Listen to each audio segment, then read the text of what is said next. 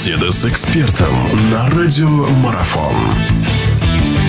Друзья, всех приветствую. Наш эфир продолжается. Ну что, Олимпиада в Сочи поработила наши умы, и это, наверное, отрадно. И все то, что сейчас происходит в Сочи, конечно, это радостно, за исключением того, что, ну, наверное, не, не очень уж радостные результаты пока что. О биатлоне мы поговорим. У нас в гостях наш прославленный, наш легендарный Сергей Чепиков. Я думаю, перечислять все регалии у меня и времени не хватит. Сергей, здравствуйте, очень приятно вас слышать. Здравствуйте. Сергей, ну что, давайте, давайте говорить о биатлоне, давайте прежде всего говорить о выступлении нашей мужской сборной. Два старта позади, и результаты, ну, наверное, не те, которые мы ждали, или, в принципе, все закономерно. Как вы считаете, какое впечатление оставило выступление наших мужчин на первых вот этих двух стартах? Ну, мужчины, первая гонка, да, Антону Шипулину, может, где-то немного отвернуло.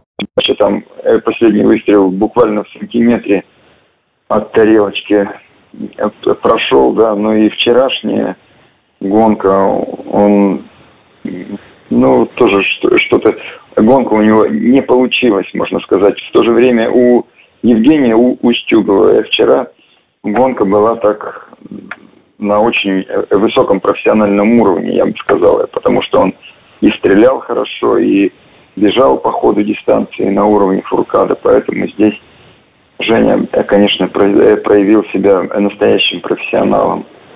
Ну, а, а что касается женщин, то все-таки серебряная медаль у нас есть, и сегодня буквально будет еще одна интересная гонка, где вот как раз Ольга Вилухина, я думаю, что поборется за тройку призеров.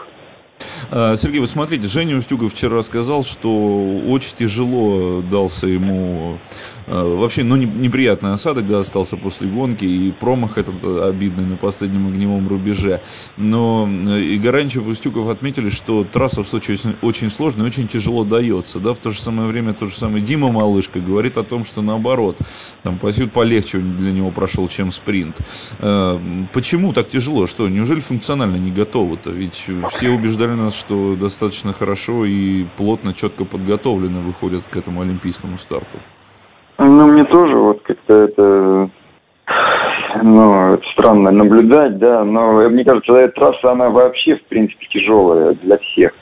И поэтому здесь и нужно было готовиться, может, на соответствующих уклонах, да, на соответствующих подъемах, но и в то же время в горах на высоте 1700 метров там не всегда стабильное самочувствие, оно меняется. Вот Дима, малышка, уже себя получше чувствовал, кто-то похуже. Антон, мне кажется, во, во второй гонке себя похуже чувствовал. Но Женя, ему, как бы, мне кажется, грех особо жаловаться на результат по ходу дистанции. Я смотрел, он временами даже отыгрывал у Фуркада. Поэтому здесь, ну, тяжело бывает, но, ну, конечно, непросто. Это же не там где-то отдыхать, да.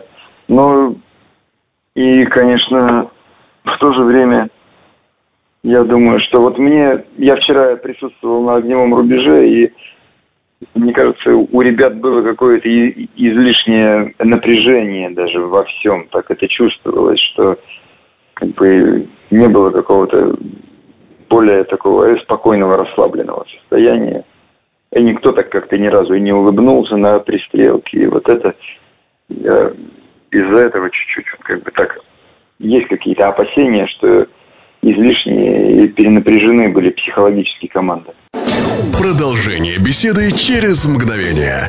Оставайтесь на радиомарафон.